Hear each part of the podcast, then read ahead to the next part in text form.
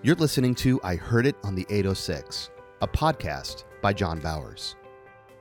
This episode is a continuation of last week's podcast titled The Washing of Ezra Nehemiah's Feet. After that unforgettable time at the missions conference in Harlem, New York, a new kind of relationship began between Christ Center Church in Oregon and Bethel Gospel Assembly.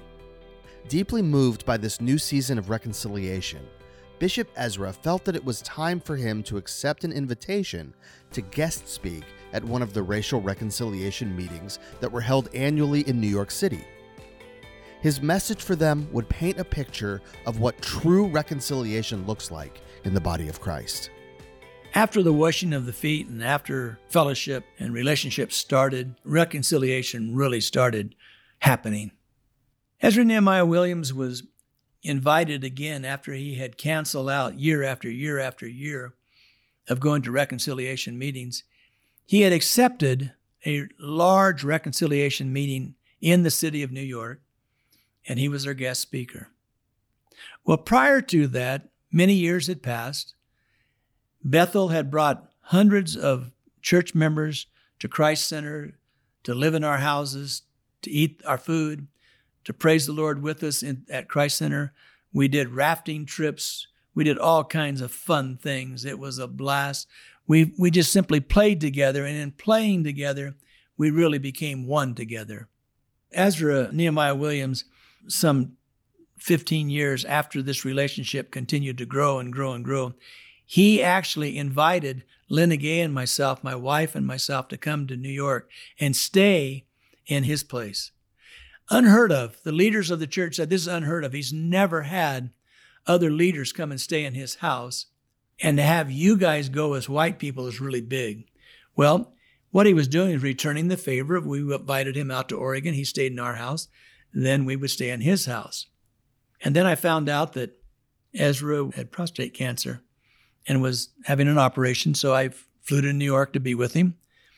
And in, in being with him, prayed and just believed that it was going to be a time of healing, and it was. There was a, a healing season that took place there.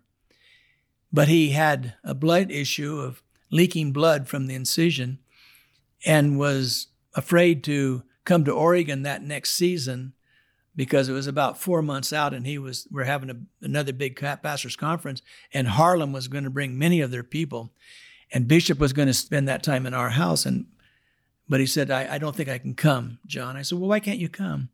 He said, Because I'm, I don't want to soil your sheets. I said, Well, what kind of friendship do we have then? Then, after all these years, after all these years, we really don't have reconciliation because you're afraid to soil my sheets. I said, Let me ask you this. If the table was turned and I had the same issue you had, would you not want me to come to your house, and be afraid of I'd soil your sheets? He said, Well, of course not. I said, Well, then you're to come to my house. He did. He came to my house that year, and we had a great time together. It was then shortly thereafter he called me and says, I've, I've accepted a speaking engagement to be the keynote speaker at this big, big reconciliation meeting in New York. I said, So you're going to do it? I said, What, what are you going to tell him? He says, I already know exactly what I'm going to tell him. And he wouldn't tell me. Well, two of the leaders and elders of his church that I love dearly staff guys, they told me after it happened. And then the bishop told me. He got up on the stage, several thousand people there. And he said, This would be my last reconciliation meeting with you. And he says, I'll tell you why. There's only one pastor, only one white pastor that I really have reconciliation with.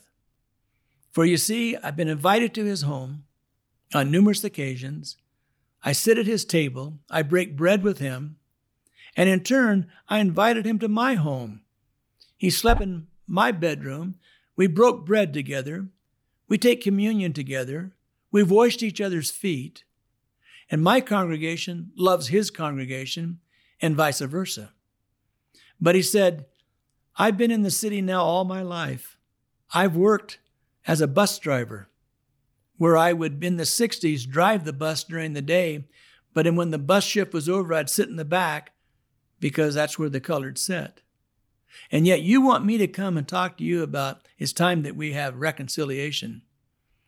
He said, I had a blood issue and I didn't want to go to my pastor, a white pastor's place in Oregon, and soil his sheets. And he said, What kind of relationship do we have? Are you afraid to soil my sheets? Would I would you be afraid for me to soil your sheets?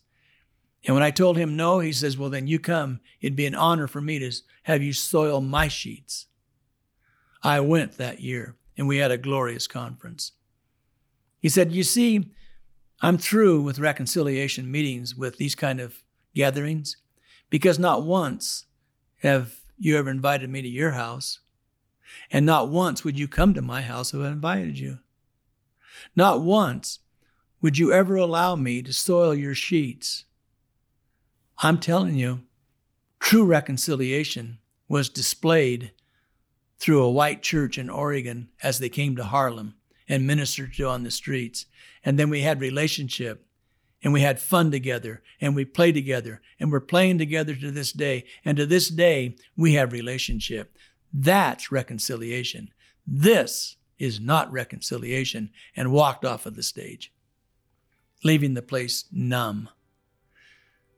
Both of the staff members called me that day and said, Oh, you won't believe what the bishop did.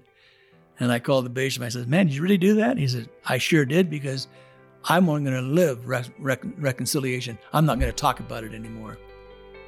Reconciliation is more than possible today if we can love like Bishop and I loved. If we can share congregations like Bishop and I shared our two congregations. It goes beyond words, it goes beyond a little heartfelt prayer. It's being willing to eat one another's food, break bread with each other, sleep in one another's bed, visit one another's homes, and even be willing to have you soil my sheets. You've been listening to the I Heard It on the 806 podcast with John Bowers. Make sure you don't miss an episode by subscribing wherever you listen. To learn more about John Bowers, this podcast, and to find out how you can get a copy of his new book, I Heard It on the 806, go to ihearditonthe806.com. This has been an Avenue 153 production.